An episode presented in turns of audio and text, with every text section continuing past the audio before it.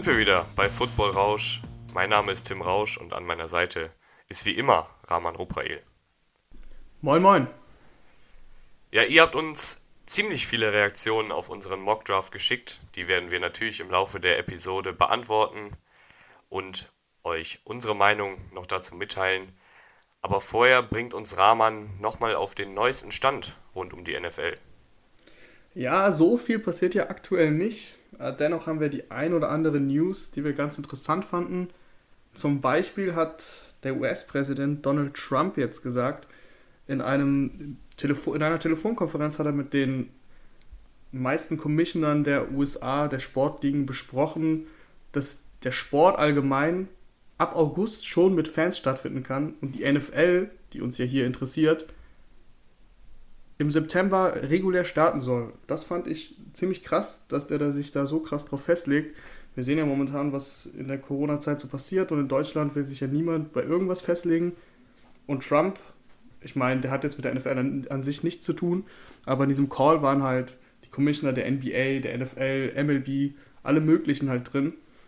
Und in der NFL geht es ja erst im September los. Deswegen hat es mich halt überrascht, dass der schon jetzt, meine, wir haben April, Anfang April, es sind noch fünf Monate, bis es losgeht.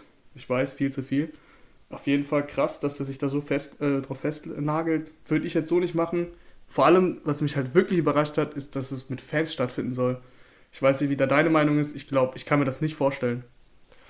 Ja, also, dass der gute Herr Trump ab und an mal für polarisierende Aussagen gut ist, das ist ja, glaube ich, nichts Neues.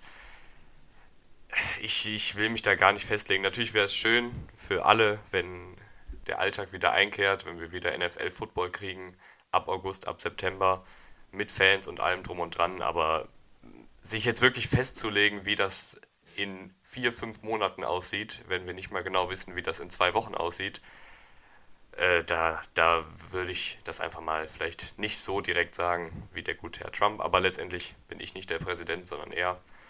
Und naja, ich will nicht sagen, er wird schon wissen, was er tut, aber er, er, sagt halt, was er, was er denkt. Ja, das hast du, das hast du schön ausgedrückt. Ja, dann gab es noch eine Neuigkeit zum Draft. Der ist ja am 23. April, also in knapp zweieinhalb Wochen. Was ist da denn jetzt los? Genau, bevor überhaupt irgendwie Football gespielt wird, gibt es ja noch den Draft. Und da wurde jetzt entschieden, ich meine, es war sowieso relativ offensichtlich, dass es passieren wird. Jetzt ist es fix. Es wird ein komplett virtueller Draft. Also im Endeffekt sitzen alle bei sich zu Hause, haben eine Skype-Konferenz laufen oder was auch immer man benutzt und beraten über ihre Picks von daheim aus. Das wird so ein bisschen wie so ein Fantasy-Draft, wie ihr ihn kennt bei euch. Also da wird keiner in, seinem, in seiner Facility bei der Mannschaft sein, sondern jeder bei sich daheim. Und was ich auch noch ganz witzig fand, die meisten, die FaceTime in Amerika machen das über Zoom, so heißt die App. Und ähm, da haben jetzt einige GMs gesagt, dass sie Angst haben, davor gehackt zu werden. Dass andere Mannschaften oder andere GMs sich in den Zoom-Call hacken und quasi den Pick der oder die Strategie der anderen Vereine so herausfinden können, was ich auch ziemlich witzig fand. Stichwort Patriots Spygate Fragezeichen. ja, genau so in etwa. Also das ist schon sehr abenteuerlich, was aktuell in der NFL passiert oder aktuell überhaupt auf der ganzen Welt. Ja, ich, ich bin da auch sehr gespannt drauf. Also der Draft, ich stelle mir das jetzt so ein bisschen vor, als würde man dann vor der Konsole sitzen, wenn man da in Madden den Draft durchzieht oder halt, wie du schon gesagt hast, mit den Kumpels den, den Fantasy Football Draft veranstaltet. Das wird auf jeden Fall ziemlich wild. Und ich habe noch eine kleine News zum Draft. Der Steelers GM hat wohl gefordert, dass drei mehr Runden eingeführt werden. Das heißt, anstatt der sieben Runden es zehn Runden geben wird, weil er denkt, dass so ich sag mal, das Rätselraten in den späten Runden etwas lukrativer sein könnte. Dass man halt dann noch ein paar mehr Möglichkeiten hat, vielleicht Spieler zu wählen, die jetzt so ein bisschen unter dem Radar hergeflogen sind. Und aufgrund okay. des Ausfalls der ganzen Pro Days ähm, haben die GMs und Scouts ja auch nicht die Möglichkeit, jetzt so diese Sleeper-Picks gut zu scouten. Und da hat er dann noch drei mehr Picks gefordert, um halt diese Spätrunden-Picks wie ein Tyreek Hill oder Terry Cohn, der in der vierten Runde mal gedraftet wurde, vielleicht doch noch zu holen. Ja, kreativer Vorschlag. Ich glaube nicht, dass das durchgesetzt wird, vor allem in den nächsten zwei Wochen nicht. Aber man kann ja mal fordern, ne? Ja, vor allen Dingen, weil die Steelers halt nur sechs Picks haben und keinen Erstrunden-Pick, glaube ich. Dann nimmt man jeden dürfte Pick. das, das denen auch noch ein Stückchen weiterhelfen. Witzig fände ich es ja auch, wenn einfach mal die Internetverbindung weg ist, wenn du gerade picken willst. Das, ja, die ich, Aufregung im Draft Room, Room, oder es ist ja gar kein Draft Room, in der, in der Skype-Konferenz würde ich gerne mal sehen.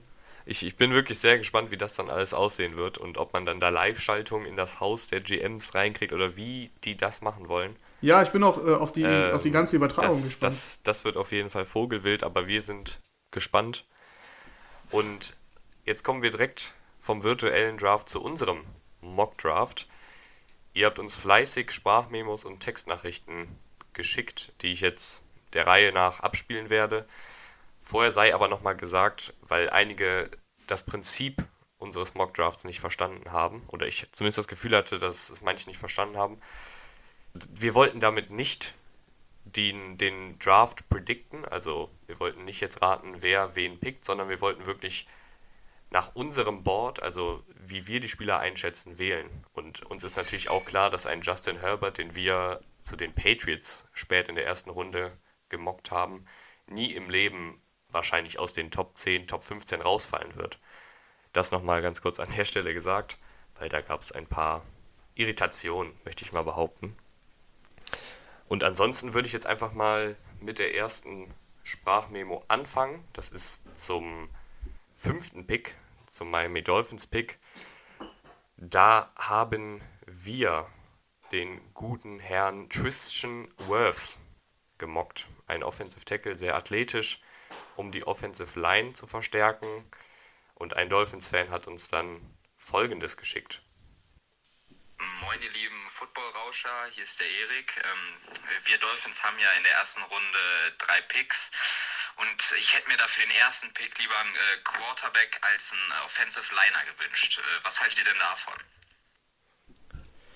Ja, ja, was halten wir davon? Das ist eine gute Frage. Ich halte von sehr viel an, an sich. Aber das ist wie in der Mockdraft-Folge schon äh, gesagt, es kommt ja darauf an, welcher Quarterback da halt eben noch verfügbar ist. Und wenn Tour und Burrow schon weg sind und wir ja, wie gesagt, äh, gedraftet haben, ohne hoch zu traden, das heißt, es gab keine Trades, ähm, dann ist es natürlich schwierig. Dann hatte ich halt die Wahl als Dolphins GM in dem Moment, ob ich Jordan Love oder Justin Herbert picke. Aber ich den, fand den Value an dieser Position eben nicht so gut. Deswegen habe ich mich dagegen entschieden und eben mich für die O-Line verstärkt. Die Dolphins haben allgemein drei Picks in, diesem, äh, in dieser ersten Runde, in diesem Jahr. Und nächstes Jahr haben sie auch noch einen mindestens, also einen sowieso, ich bin mir gerade nicht sicher, ob sie sogar noch einen zweiten haben. Auf jeden Fall haben sie halt sehr viele Picks zur Verfügung. Da kann man halt auch im nächsten Jahr eventuell, wenn man mit Trades und so weiter sich die Picks so zusammentraden, dass man im nächsten Jahr relativ weit oben draftet und dann eben irgendeinen Quarterback auch holen kann. Deswegen ist die Wahl eben auf den Offensive Liner gefallen. Ja, also ich muss da euch beiden eigentlich zustimmen. Also das hört sich jetzt erstmal im ersten Moment total schwachsinnig an. Aber es kommt bei den Dolphins wirklich drauf an, wer noch auf dem Board ist, weil klar, wenn sie jetzt zum Beispiel Tua Tagovailoa, den sehr viele bei den Dolphins kommende Saison sehen, als ihren Franchise-Quarterback für die nächsten 15 Jahre auf dem Board haben, dann ergibt das durchaus Sinn, den zu nehmen. Man muss aber auch dazu sagen, bei Tua muss man dann auch als Dolphins General Manager ein bisschen umdenken. Da musst du dann besonders die rechte Seite der Offensive Line stärken, weil Tua logischerweise Linkshänder ist und dann die Blindside auf der rechten Seite ist. Und da sieht es halt in der Offensive Line generell noch nicht so rosig aus, also eigentlich auf keiner Position. Die haben zwar Eric Flowers jetzt geholt für einen ziemlich dicken Vertrag, aber ob wir dem jetzt vertrauen, die kommenden vier, fünf Jahre die Offensive Line zu stabilisieren, wage ich zu bezweifeln. Deshalb Klar, wenn sie sehen, okay, Tour ist auf dem Board, wir nehmen ihn, wir sehen ihn in ihm, unseren Franchise-Quarterback, dann würde ich ihn auch nehmen, aber ihn vielleicht nicht direkt im ersten Jahr, am ersten Spieltag ins Feuer schmeißen, sondern du hast ja auch noch Ryan Fitzpatrick und Josh Rosen, ein Erstrunden-Pick von vor zwei Jahren, der finde ich, noch nie so wirklich die Chance bekommen hat, zu zeigen, was er drauf hat, weil er hatte bei den Cardinals eine sauschlechte O-Line und keine Receiver und bei den Dolphins letzte Saison erstes Jahr bei den Dolphins auch keine O-Line und eher mittelmäßige Receiver. Vielleicht dem mal mit einer stärkeren O-Line und einem stärkeren Wide Receiver Core eine Chance zu geben. Was, was würdest du davon halten? Ähm, Thema Josh Rosen bin ich voll deiner Meinung. Also, ich habe vor dem Draft damals, 2018 müsste das ja gewesen sein, habe ich echt viel von dem gehalten. Und der hat halt wirklich, also mehr Pech kannst du ja nicht haben als, als Quarterback, wenn du neu in die Liga kommst. Top 10 Pick, also viele Erwartungen, hohe Erwartungen. Und dann bist du halt in einem Team, das absolut nichts mit irgendwas, was mit S und I, E, zu tun hat, also Siegen. Und dann gehst du zu den Dolphins, wo es ja genauso ist. Oder genauso war. Und ich meine, wie willst du da irgendwas erreichen? Das ist klar. Und der war natürlich sofort total verunsichert und konnte, wie du meintest, halt nie wirklich irgendwas zeigen, weil er eben auch nicht die Mittel dafür hatte. Deswegen, ich würde ihn auch, ich würde ihn auch gerne nochmal bei irgendeinem Team sehen, wo er eine Chance bekommt. Klar kann man jetzt sagen, gut, Ryan Fitzpatrick hat aus seinen Möglichkeiten letztes Jahr ja echt viel gemacht, im Gegensatz zu Josh Rosen, das stimmt. Aber Ryan Fitzpatrick ist auch erstmal deutlich erfahrener als Josh Rosen, hat ein Ego und ein Selbstvertrauen. Das äh, habt ihr wahrscheinlich alle schon gesehen. Und der macht halt mit seiner Scheißegal-Einstellung einfach, was er will und kommt damit durch. Wir kennen das aus dem wahren Leben, das schaffen ein paar Leute, aber das schafft nicht jeder. Und Josh Rosen ist da nicht dabei. Ja, also das Thema Dolphins und Draftpicks, das finde ich jetzt auf jeden Fall sehr heikel. Ich bin mal gespannt, was sie da machen. Also das Draftkapital von den Dolphins ist ja ziemlich krass. Also da ist auf jeden Fall viel Potenzial. Also an alle Dolphins-Fans da draußen, das könnte in den kommenden Jahren echt gut werden, wenn das alles vernünftig genutzt wird. Und ich sag mal so, ähm, du hast ja, wie du gerade gesagt hast, du hast ja diese drei Erstrunden-Picks und wenn du jetzt an fünf einen O-Liner nimmst, weil du eben nicht Tour oder, oder Burrow noch da sind, kannst du ja, du hast ja noch 18 und 26 und du kannst dir die beiden Picks irgendwie wenn du denkst, Jordan Love sollte so um, um die Position 15 vielleicht gehen, gut, bei uns ist er an 6 gegangen, aber man weiß ja nie. Hm. Oder sie sehen in Justin Herbert eben den Superstar, den Superstar Quarterback, dann kannst du die beiden Picks ja theoretisch auch traden, 18 und 26, für, ich sag mal, 10 oder so. Das geht ja auch, also das ist ja alles möglich und da kannst du deinen Quarterback auch an 10 holen. Deswegen, da sollte man Vorsicht walten lassen. Ich denke, die Dolphins, weil du ja gesagt hast, wir haben wir haben uns in die Position des GMs begeben. Ich denke, wenn ich jetzt für die Dolphins handeln würde, oder beziehungsweise wenn ich mich jetzt in die Lage des GMs begebe, den richtigen GM, dann bin ich mir sicher, dass die auch einen Quarterback holen werden. Aber das haben wir ja nicht gemacht. Ja, und dann würde ich sagen, machen wir jetzt weiter mit den Carolina Panthers, ein Team, was auch sehr oft mit Trade, Trades ähm, in Verbindung gebracht wird, aber eher runter anstatt hoch. Und da hat uns Panthers News Germany geschrieben. Und zwar folgendes. Er ist der Meinung, wenn Simmons und Okuda weg sind, sollte man runtertraden, weil da ist zwar noch ein Spieler wie Derek Brown zum Beispiel, aber den würde er jetzt nicht so feiern.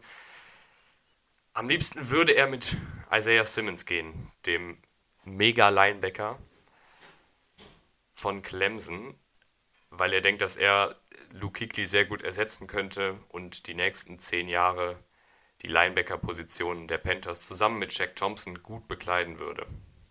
Was halten wir von Isaiah Simmons zu den Panthers? Wir haben den Jeff Okuda gegeben, hatten aber auch noch die Wahl, Isaiah Simmons zu ja, nehmen. Bei den Panthers hatten wir die Qual der Wahl eigentlich, weil durch den überraschenden Pick der Lions von Tour und ist ja so ein bisschen Jeff Okuda gefallen und dadurch halt auch eben Isaiah Simmons, da waren die halt beide noch da.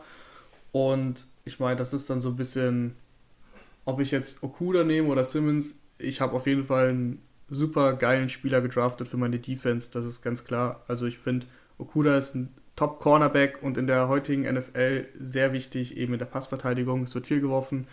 Wenn du gegen die Lamar Jacksons, Patrick Mahomes, und Deshaun Watsons irgendwie die nächsten zehn Jahre noch spielen muss, dann ist es halt ganz geil, wenn ich einen geilen Passverteidiger habe. Andererseits kannst du natürlich auch Isaiah Simmons nehmen und für ihn argumentieren, weil der eben so viele Positionen bekleiden kann. Das ist dann im Endeffekt äh, Geschmackssache, sag ich mal. Also ob, da machst du nichts falsch mit beiden Picks. Ja, ich als Panthers-Fan sehe da auch ein bisschen mehr Okuda, wenn die beiden zur Verfügung stehen, weil in der Division halt so viele krasse Receiver sind. Also da schadet halt so ein Shutdown-Corner nicht, wenn du gegen Mike Evans, Chris Godwin, Michael Thomas und Julio Jones und Kevin Ridley und jetzt noch Emmanuel Sanders spielen musst. Da hat ja jedes Team zwei richtig, richtig gute Anspielstationen. Und wenn du zumindest eine der beiden mit Okuda aus dem Spiel nehmen kannst, dann sieht das schon deutlich besser aus. Ich finde auch, der Positional Value einfach vom Cornerback ist höher als von dem Linebacker, auch wenn, wie gesagt, Isaiah Simmons sehr viele Positionen bekleiden kann. Im Endeffekt ist er halt ein sehr athletischer, schneller Linebacker, der auch sehr wichtig ist, weil er eben, weil er eben so athletisch ist und schnell auch äh, in der Pass Coverage ganz gut ist. Dennoch ist halt, wenn, wie du gesagt hast, wenn du einen Wide Receiver, den Wide Receiver One des Gegners 1 zu 1 nehmen kannst, ohne irgendwie Double Coverage und dir den Kopf damit zu brechen, dann ist das halt mehr wert für mich. Ja, aber ich glaube, letztendlich kann man mit beiden nichts falsch machen. Das muss an der Stelle auch nee, nochmal gesagt werden. Wie gesagt, da kannst du nichts falsch machen. Ähm, das, das ist vollkommen richtig. Und dann würde ich jetzt zu den New York Jets rübergehen. Die hatten wir an, an 11? Ja, an 11. Die waren an 11, ähm, ja. Und haben den CJ Henderson Cornerback gegeben, weil es auf der Position nicht ganz so rosig aussieht momentan. Und dann hat uns All About Football folgende Sprachmemo geschickt. Servus Tim, Servus Raman, hier ist Tobi von All About Football. Ähm, toller Mockdraft, äh, hat Spaß gemacht zuzuhören, habe mir am Sonntag angehört, hat mir echt die Zeit versüßt hier.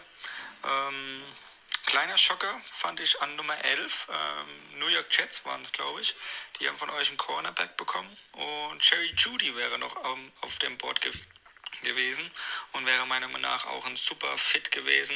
Ähm, Adam Gase ist unter Druck, Sam Darnold im dritten Jahr braucht endlich mal eine Waffe, von daher Jerry Judy zu den New York Jets hätte ich gern gesehen, aber wie gesagt, Cornerback absolut vertretbar. Ja, lieber Tobi, erstmal schön, dass wir dir deinen Sonntag versüßen konnten.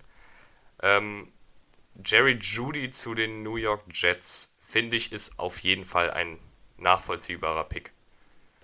Total, total.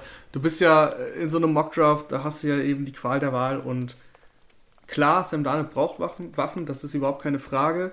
Ich finde, dass es eben eine sehr, sehr gute Receiver-Klasse ist und dass du auch in der zweiten Runde eben sehr gute Receiver bekommen kannst, wie zum Beispiel ein T. Higgins, den gab es ja bei uns in der ersten Runde nicht. Ähm, deswegen bin ich da mit dem besseren Cornerback gegangen, in der Hoffnung, eben gut, wir haben jetzt keinen Mockdraft für alle Runden gemacht, aber in der Hoffnung, dass die Jets Offensive Line, was ich tatsächlich den größten Need finde, oder eben ähm, Wide Receiver in den zweiten oder in den dritten Runden bedienen. Also ich finde, die, die Jets haben da sowohl auf Cornerback als auch Wide Receiver sehr, sehr viele Lücken. Also wenn man sich die Wide Receiver anschaut, die im Roster sind, da, da sehe ich wenig wirkliche Starter. Also da ist ein Quincy Inunwa, ein Jameson Crowder, ein Josh ein Josh Doxson und ein Brishard Perryman, die alle mal so ein bisschen NFL-Erfahrung gesammelt haben und mal ein paar hundert Yards gefangen haben. Aber jetzt so wirklich jemand, wo man sagt, boah, der kann jetzt wirklich hier der Nummer 1 Receiver sein und auf den müssen sich die Verteidiger wirklich einstellen, das fehlt natürlich. Und Jerry Judy würde dieses Element, glaube ich, mitbringen. Aber wie du gesagt hast, in der zweiten Runde ist da auf jeden Fall auch noch viel, viel Möglichkeiten. Aber die sollten auf jeden Fall früh einen Receiver und einen Cornerback holen. Ich glaube, darauf können wir uns einigen.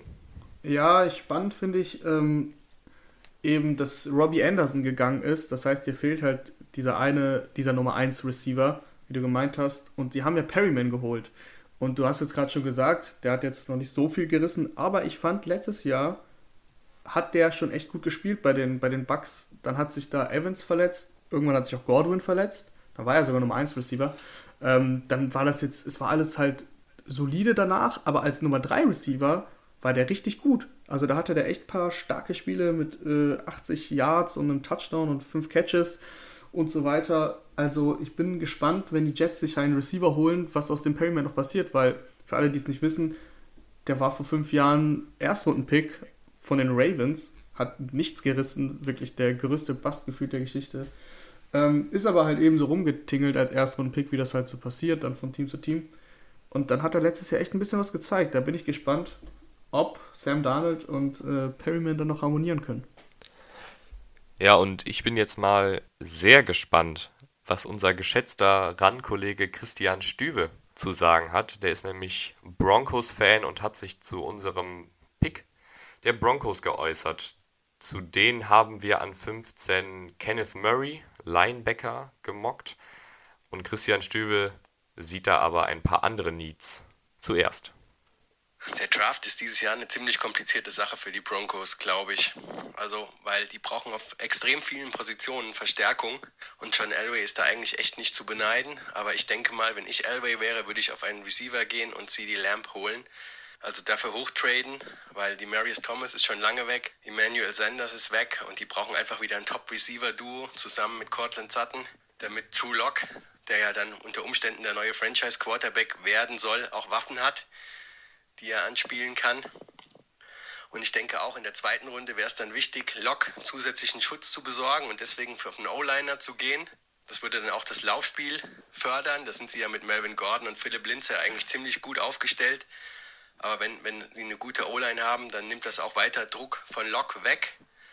Und dann brauchen sie eben noch einen guten Cornerback, wahrscheinlich in der dritten Runde. Da muss man dann eben schauen, auf wen man geht, da braucht man ein bisschen Glück, gutes Händchen, gutes Näschen, dann klappt das vielleicht auch.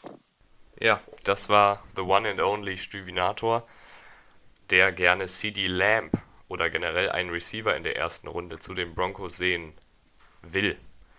Ähm, was sagst du dazu? Der gute Stüvi hat uns, glaube ich, nicht so richtig zugehört, weil wir dürfen nicht hochtrainen. und ähm, CD Lamb und Jerry Judy waren weg Daher fiel dann die Linebacker-Wahl. Äh, an sich finde ich, hat er vollkommen recht, dass du, dass du Drew Lock ähm, verstärken musst. Also, dass der halt einfach Waffen braucht. Das stimmt schon. Nur muss es halt alles passen. Und in dem Moment an 15 waren eben Lamp und Judy weg. Und ich sag mal so, klar solltest du Lock Waffen geben, aber das heißt ja nicht, dass du die Defense einfach so, ja, vernachlässigst, sage ich jetzt mal. Ähm, daher eben der Linebacker-Pick, weil die da eben keine Athletik momentan noch haben oder zu wenig haben, sagen wir es mal so. Ähm, aber ich finde es auch vollkommen richtig, dass du, wie er schon gesagt hat, wir haben jetzt nicht die zweite oder dritte Runde gemockt, aber dass du einen O-Liner in der zweiten Runde da brauchst, eben für, für den äh, guten, wie heißt der? Drew Lock. Äh, Drew Lock. Ja. Ähm, und ein Cornerback ist auch völlig richtig, weil die haben ja Chris Harris verloren. Das hat schon alles gestimmt und der gute Stüvi, der enttäuscht wie immer nicht. Ja, ich finde Receiver für die Broncos auch sehr, sehr sinnvoll, weil da halt wirklich die Nummer 2 fehlt. Also Deshaun Hamilton, den haben sie mal vor einigen Jahren, ich glaube, mit Cortland Sutton gemeinsam geholt. Aber der hat sich bis jetzt auch nicht wirklich zu einem Starting Receiver entwickelt. Und da ist eben so viel Potenzial in dieser NFL, in diesem kommenden NFL-Draft, dass da auf jeden Fall auch ein Receiver gewählt werden sollte, weil man will halt auch seinem jungen Quarterback gute Möglichkeiten geben, ja, sich etablieren zu können. Völlig richtig. Auch da würde ich noch äh, anfügen, wie bei den Jets, du hast in den späteren Runden echt viel Potenzial für einen Receiver, da kannst du echt noch einiges machen.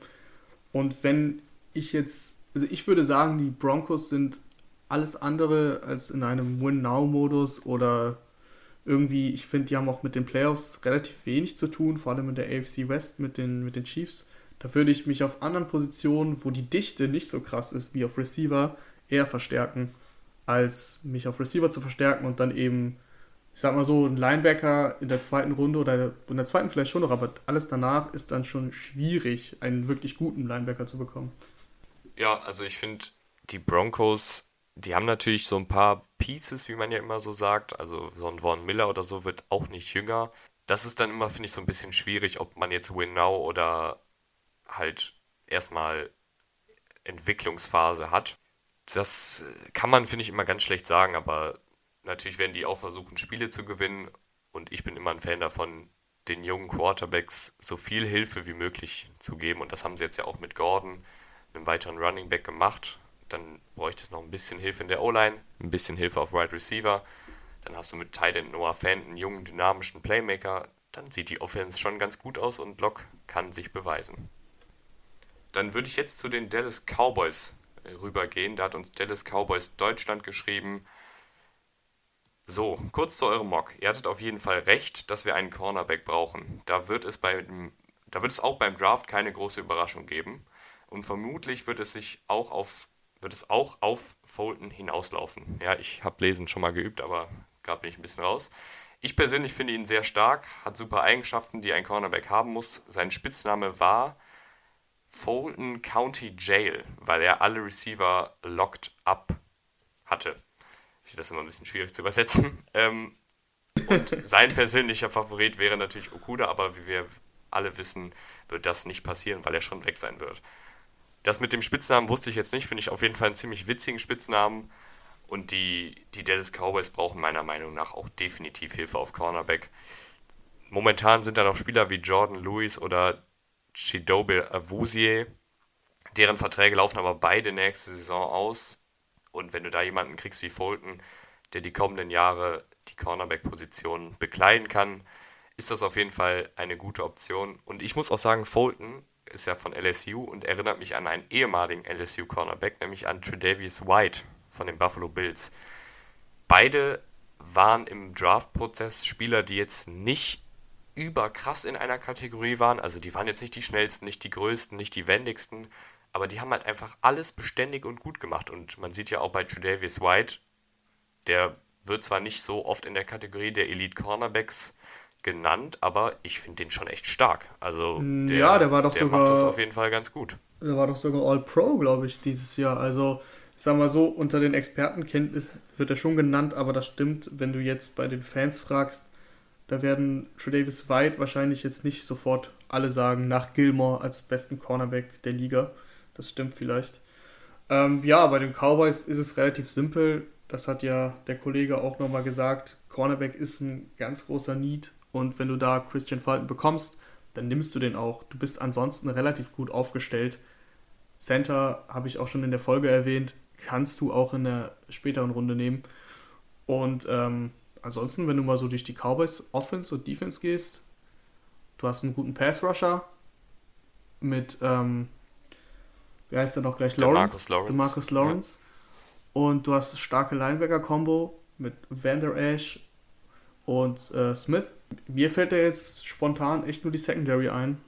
Ja, aber auch sowohl, sowohl auf Cornerback als auch auf Safety, finde ich, könnte da noch jemand kommen. Also sie haben jetzt zwar noch HH Clinton Dix geholt, aber auch wieder nur für einen Einjahresvertrag. Also vielleicht noch so einen, so einen jungen Safety in der zweiten, dritten Runde, das fände ich auf jeden Fall auch nicht schlecht. Auf jeden Fall. Also allgemein sollten sie in die Secondary investieren. Am besten mit zwei bis drei Picks, würde ich auch sagen.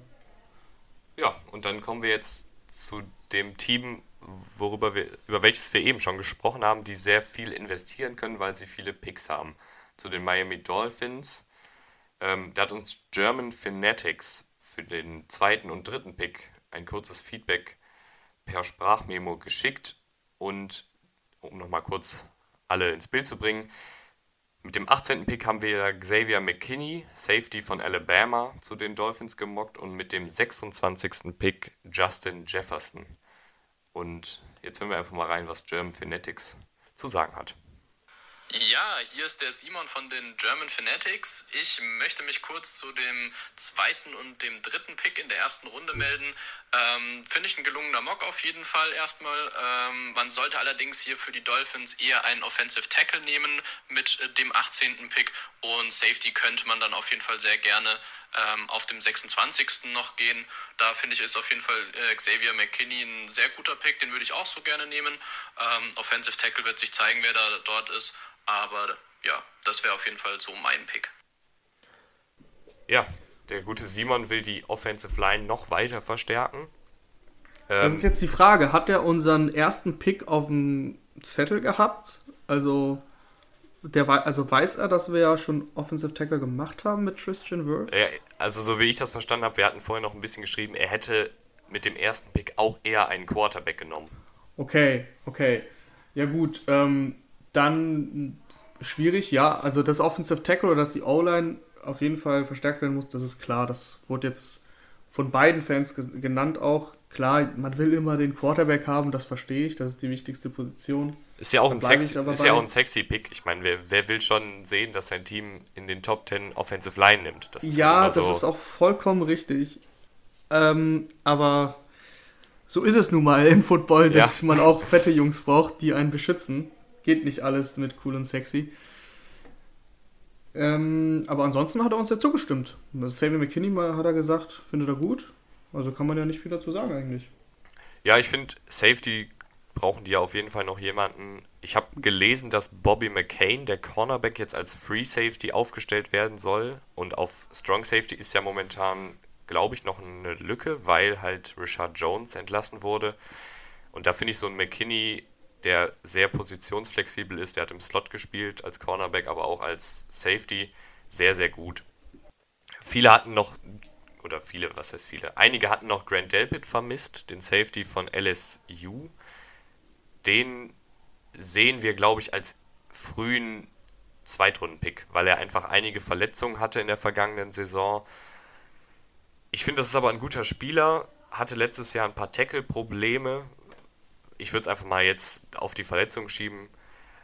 Und der könnte auf jeden Fall den Dolphins auch weiterhelfen. Ist auch so ein, so ein hard-hitting Safety, und wenn es einen, Coach gibt, der seinen Spielern beibringen kann, wie man die Fundamentals, das Tackling, das Spielverständnis versteht, dann ist es ja wohl Brian Flores, der unter Bill Belichick gelernt hat und da ist das ja das A und O. Diese, diese einfachen Dinge, do your job, Tackling und einfach seine einzige Aufgabe auf dem Platz erfüllen. Und ich glaube, da würde ein Grant Delpit oder ein Xavier McKinney sehr gut hinpassen. Definitiv.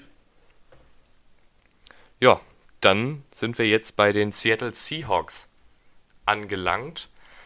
Und da hat, haben wir wieder einen Text bekommen, keine Sprachmemo. Das heißt, ich muss jetzt wieder meine Vorlesekünste auspacken. Ein kleiner Tipp: Einatmen, kurz eine Pause machen und dann los. Ja, ich hatte, also in der Grundschule hatte ich bei Lesen eigentlich immer eine ganz gute Note. Ich weiß nicht, woran es jetzt eben gehapert hatte. Ja, ähm, du hast noch eine Chance. Ich, ich versuch's einfach nochmal. Und zwar schreibt Seahawks United. Im Grunde guter Pick. Zach Bourne, Bourne wäre auch möglich gewesen. Wenn die Seahawks vor dem Draft sich jedoch mit Clowney einigen oder andere Passrusher holen, dann hätte ich an der Stelle Offensive Tackle Josh Jones gepickt. Aber wie alle Seahawks-Fans wissen, werden wir runtertraden, was bei diesem Draft auch nicht ganz so schlimm ist weil Pass-Rusher wie Curtis Weaver, Joshua Uche, Bradley Anay, ach, warum muss er denn so viele Namen schicken? Oder selbst auch Zach Bourne in die zweite Runde fallen und dort auch O-Liner wie Offensive Tackle Young oder Center Caesar Reese die Wahl sein könnten. Projected Trade an der Stelle wie letztes Jahr, Giants kriegen den Erstrunden-Pick und Seahawks kriegen Zweit- und Viertrunden-Pick. Dazu muss man sagen, die Seahawks sind, für alle, die es nicht wissen, sehr große Fans vom Runtertraden. Also einfach noch ein paar mehr Picks sammeln, um dann noch mehr Spieler zu holen. Und ich finde, das kann man auf jeden Fall auch nachvollziehen, weil es gibt relativ viele gute Outside Linebacker, Schrägstrich Defensive Ends in dieser Klasse, wie er Seahawks United gerade schon geschrieben hat. Und ich finde auch den Center-Pick, den er vorgeschlagen hat, sehr gut. Caesar Ruiz, wir hatten jetzt keinen Center in unserem Mockdraft in der ersten Runde, aber ich habe immer das Gefühl, gerade Wilson gib dem Typen doch mal wirklich eine richtig stabile O-Line. Und damals hatten sie ja Max Anger, den Center, vor ein paar Jahren, den haben sie dann getradet zu den Saints für Jimmy Graham. Und seitdem ist die Offensive Line immer so ein bisschen holprig, gerade in der Mitte. Ja, aber so ein bisschen Wenn du Wilson diese, diese gute Offensive Line gibst, dann glaube ich, kann der auch nochmal noch mal eine Schippe drauflegen. Was so ein bisschen untergeht, ist, dass die Seahawks nichts für die O-Line tun würden. Sie tun schon was. Also sie haben für Brown zum Beispiel Dwan Brown getradet von den Texans, ähm, der ein starker Tackle ist. Die haben schon auch First-Round-Picks investiert in den vergangenen Jahren, aber es hat sich halt nie so ein, also aufs, auf, auf das äh, Footballfeld transportiert. Die Spieler haben dann meistens nicht so überzeugt. Und Russell Wilson ist ja sowieso gefühlt jemand, der gerne aus der Pocket läuft. Und so äh, gefühlt macht ihm das ja auch Spaß, da so ein bisschen rumzuirren und dann äh, eben de, den langen Pass zu machen. Deswegen bin ich mir auch nicht so sicher, ob das unbedingt immer die Schuld der O-Line ist oder ob Russell Wilson eventuell den Ball zu lange festhält oder zu schnell aus der Pocket bricht. Das ist so ein bisschen äh, schwierig, finde ich, bei, bei Russell Wilson. Aber grundsätzlich ähm, ist der Center Pick auf jeden Fall gut. ich habe ja schon im, im Mockdraft auch gesagt, ich fand, der Value hat da bei den meisten Teams, die einen Center gebraucht haben, noch nicht gestimmt, weil eben allgemein die Center-Klasse nicht so stark ist, dass du eben First-Round-Pick investierst. Dennoch kann man den auf jeden Fall in der zweiten Runde holen. Ja, das Ding ist halt auch Offensive Line, finde ich. Klar, manchmal gibt es diese krassen Talente wie ein Quinton Nelson, wo du einfach weißt, der wird die kommenden zehn Jahre die Defensive Tackles aufessen und der wird ein All-Pro werden. Aber oft ist es halt auch so, du kriegst so viele Offensive Tackles, Offensive Guards und auch Center in den späten Runden oder sogar als undrafted Free Agents. Das ist dann immer ein bisschen schwierig. Da kommt es dann, glaube ich, vielleicht auch auf Coaching an oder auch auf das gute Händchen. Und da haben die Seahawks halt sehr viel Pech gehabt. Trotzdem, ich bin immer ein Fan davon, dass du ein Team aufbaust um deinen Quarterback und um deine Offensive Line, weil Offensive Line verschafft dir mehr Zeit. Das heißt, auch wenn du mit eher mittelmäßigen Receivern arbeitest, haben die logischerweise dann auch mehr Zeit, offen zu werden und Separation zu kreieren. Separation. Ja. Sorry, sorry. äh, nee, finde ich auch. Ähm, ich würde da noch unterscheiden, wie du gesagt hast, bei der Offensive Line, bei den Tackeln. Also da würde ich schon echt, also habe ich auch gemacht, in den Top 10 Picks investieren äh, auch also in potenziell sehr gute Offensive Liner und jetzt nicht in die Nelsons der Welt, die schon vor dem Draft als Hall of Famer gehandelt werden, was ich auch super witzig fand damals, ähm, weil eben der Schutz für den Quarterback so wichtig ist und die Tackle-Position gegen die besten Pass-Rusher der Welt eben ja sehr, sehr wichtig ist, die, ähm, die Jadavian Clowneys, JJ Watts der Welt aufzuhalten. Ja, das sehe ich auch so und dann kommen wir jetzt zu einem Team, was laut Green Bay Germany auch einen Offensive Tackle noch gebrauchen könnte. Nämlich die Green Bay Packers, den haben wir Jalen Rieger gegeben, Wide Receiver, um eben noch dieses Deep Threat Element reinzubringen in die Offensive. Aber Green Bay Germany sieht das etwas anders. Hi, Janis von Green Bay Germany hier. Ihr habt mich ja gefragt, was ich so von eurem äh, Draft-Pick für uns halte. Und grundsätzlich wäre ich damit einverstanden, wenn wir Regor draften würden. Äh, würde sie sicher gut in unser System einfügen können. Allerdings äh, fände ich es noch besser, wenn wir einen Offensive Tackle draften würden jetzt äh, in der ersten Runde.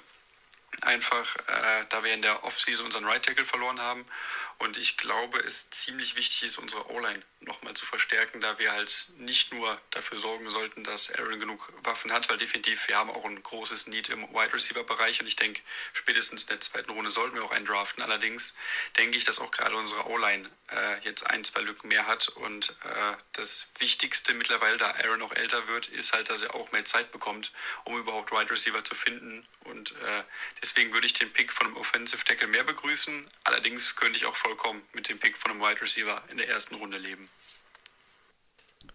Ja, das sehe ich eigentlich ähnlich. Die haben natürlich Brian Bulaga verloren. Right Tackle war echt immer ziemlich solide. Und den zu ersetzen wird schwierig. Und wie er halt schon gesagt hat, Rogers wird auch nicht jünger. Siehst du dann da jetzt vielleicht doch in der ersten Runde eher einen Tackle als einen Right Receiver? Ja, das ist äh, schwierig. Es kommt darauf an, wer eben noch verfügbar ist ich glaube, an 29 habe ich genau davor Josh Jones äh, genommen für die Titans. Und sagen wir mal, wenn der doch da verfügbar wäre, dann fände ich das tatsächlich den besseren Pick, weil, und da wiederhole ich mich, ich weiß, es ist eine tiefe Receiver-Klasse und du kriegst Receiver auch noch in den späteren Runden, also wirklich gute Receiver. Da gibt es dieses Jahr wirklich einige, also die kann ich gar nicht alle aufzählen. Da müsst, müsst ihr euch äh, mal erkundigen, aber da gibt es wirklich richtig viele dieses Jahr neben den Judys und Higgins und Rux der Welt. Deswegen würde ich auch da eher einen Offensive Liner nehmen, vor allem weil, das stimmt schon, also Aaron Rodgers ist mittlerweile 35, glaube ich, und in der Saison wird er bestimmt 36 werden.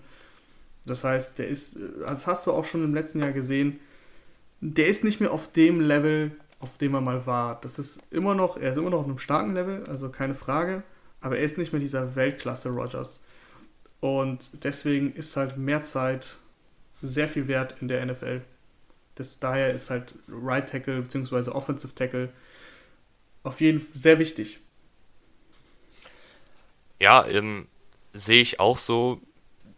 Gerade bei älteren Quarterbacks, wie man auch zum Beispiel bei Tom Brady gesehen hat, da ist es halt wichtig, dass du da den Pass-Rusher diesen älteren Quarterbacks vom Hals hältst, weil es halt dann schon mal schnell krachen kann und das will man ja auf jeden Fall nicht. Da hatte auch Rogers vor ein, zwei Jahren diese schwere Verletzung, als Anthony Barr ihn da gehittet hat und das wollen die Green Bay Packers-Fans auf jeden Fall nicht, weil halt man auch nicht weiß, wie schnell kommt er dann wieder zurück, wenn er jetzt mit 35, 36 nochmal eine schwere Verletzung erleidet. Ganz genau. Dann würde ich jetzt zum Abschluss noch auf unseren letzten Pick eingehen. Da hatte ich ja Willie Gay. Und Willie Gay ist halt jemand, der hat die paar Off-Field-Issues. Wollte nicht so gern in die Schule gehen, wollte nicht so gern in die Klassen gehen, wollte nicht so gern seine Klausuren schreiben. Aber an sich hat er jetzt niemanden verprügelt oder Drogen genommen oder so, sondern es war halt eher so Schule, die nicht so rund bei ihm lief. Aber er ist halt ein Top-Athlet und deshalb fand ich den zu den Chiefs so als diese Wildcard, der letzte Pick der ersten Runde. Wenn er was wird, kann man sogar die 5-4-Option noch für ihn verwenden. Das fand ich einfach ganz cool und dann hat uns German Arrowheads, Arrowheads geschrieben, dass er lieber Cornerback Jalen Johnson von Utah will. Und Jalen Johnson ist jemand, so ein sehr physischer Cornerback, relativ schnell mit 4-5 im 40-Yard-Dash der ist auf jeden Fall eine gute Option, auch muss man sagen. Und gerade auf Cornerback sieht es ja bei den Chiefs auch sehr, sehr mau aus momentan. Also da muss auf jeden Fall nicht nur ein Cornerback noch geholt werden durch Free Agency oder Draft, sondern mindestens zwei. Deshalb muss ich sagen, dann vergesst halt Willie Gay und nehmt Jalen Johnson. Ist verständlich. Ich finde Willie Gay trotzdem cool, aber kann auch verstehen, dass man sagen will, okay, Cornerback sieht gerade so schlecht bei uns aus. Wir nehmen lieber Jalen Johnson und da stimme ich dann auch einfach zu. Das, das kann ich voll verstehen. Das ist ja Wahnsinn, dass ich das noch erleben darf. Zustimmung von Herrn Rausch. Doch, immer. nee, Cornerback kann man auf jeden Fall machen, das ist keine Frage. Ich, ich fand den Linebacker-Pick gar nicht schlecht eigentlich. Aber ähm, die Chiefs, und da sind wir wieder tatsächlich beim, beim Positional Value. Cornerback und Linebacker, dann geht für mich auch der Cornerback vor. Das ist wichtiger, vor allem bei den Chiefs, die ja häufiger das Passspiel stoppen müssen, weil sie schon in Führung liegen durch Patrick Mahomes. Das heißt, der Gegner muss mehr werfen, das heißt, du brauchst bessere Cornerbacks. Ähm, das ist so meine Logik dahinter. Ich finde, das macht Sinn. Äh, daher finde ich auch Cornerback eine gute Wahl. Aber trotzdem solltest du relativ schnell auch auf Linebacker die verstärken, weil mit Hitchens und Reggie Ragland und so weiter, die sind alle sehr alt. Also du brauchst einfach ein bisschen junges Blut. Ja, vielleicht können sie ja Willie Gay dann sich noch in der zweiten Runde schnappen. Das ist ja immer ein bisschen schwierig, finde ich, einzuschätzen, wie weit solche Spieler mit Off-Field-Issues dann fallen. Also manchmal werden sie schon früh genommen, manchmal fallen sie auf einmal in die vierte Runde oder fünfte Runde. Generell ist ja ein Draft schwierig einzuschätzen, aber ich fände cool, wenn die auf jeden Fall Willie Gay noch nehmen. Ähm, aber generell für die Chiefs gilt halt Defensive verstärken. Du hast Patrick Mahomes, die Offensive läuft da bau einfach deine Defensive nochmal ein bisschen um, ein bisschen neu. Junge, dynamische Playmaker, die vielleicht auch direkt starten können. Wirf die rein und dann sollte das auf jeden Fall auch wieder gut aussehen in Richtung äh, Playoffs für die Chiefs.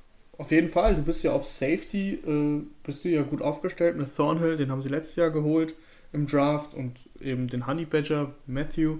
Das heißt, da brauchst du eigentlich nicht mal großartig Verstärkung. Und das ist dann im Endeffekt eben nur Cornerbacks und Linebacker und du hast genug Picks dafür. Ich glaube, die haben ihren Guard, das ist das einzige, verloren, den Wisniewski. Ähm, den haben sie verloren. Das heißt, irgendwann Guard holen. Aber das ist halt auch bei Mahomes, der ansonsten eine starke O-Line hat, nicht so entscheidend, sage ich mal. Ne? Also, solange da jemand steht, der nicht sofort den Defensive Tackle durchlässt, ist das okay. Solange wir da nicht stehen, Rahman. Solange wir da nicht stehen. Das glaubst du. Ja, Raman, ich, ich würde es gerne sehen, wenn, wenn Michael nee, Pierce oder nein. so. Nein, nein, lass uns das. Naja, gut. Das war's dann mit unserem Mock Draft und beziehungsweise mit der Mock Draft Special Reaction Folge. Ähm, ich hoffe, es hat euch gefallen. Wir sind dann am Samstag wieder am Start und hoffen, dass ihr wieder zahlreich einschalten werdet. Das war's von mir. Mm. Ja? Ja, jetzt, ich wollte ich wollt zu früh loslegen. Ja, Bleibt das gesund. war's von mir. Ja. Bleibt gesund. Schönes Bleibt Wochenende. Gesund. Danke fürs Zuhören. Obwohl es Mittwoch ist, aber schönes Wochenende schon mal vorab. Wir hören uns. Es ist doch die ganze Zeit wieder. Wochenende heutzutage. Ja, das stimmt. Ja, gut, das Outro ist jetzt auch perfekt. Wir sehen uns Samstag wieder. Haut rein. Ciao.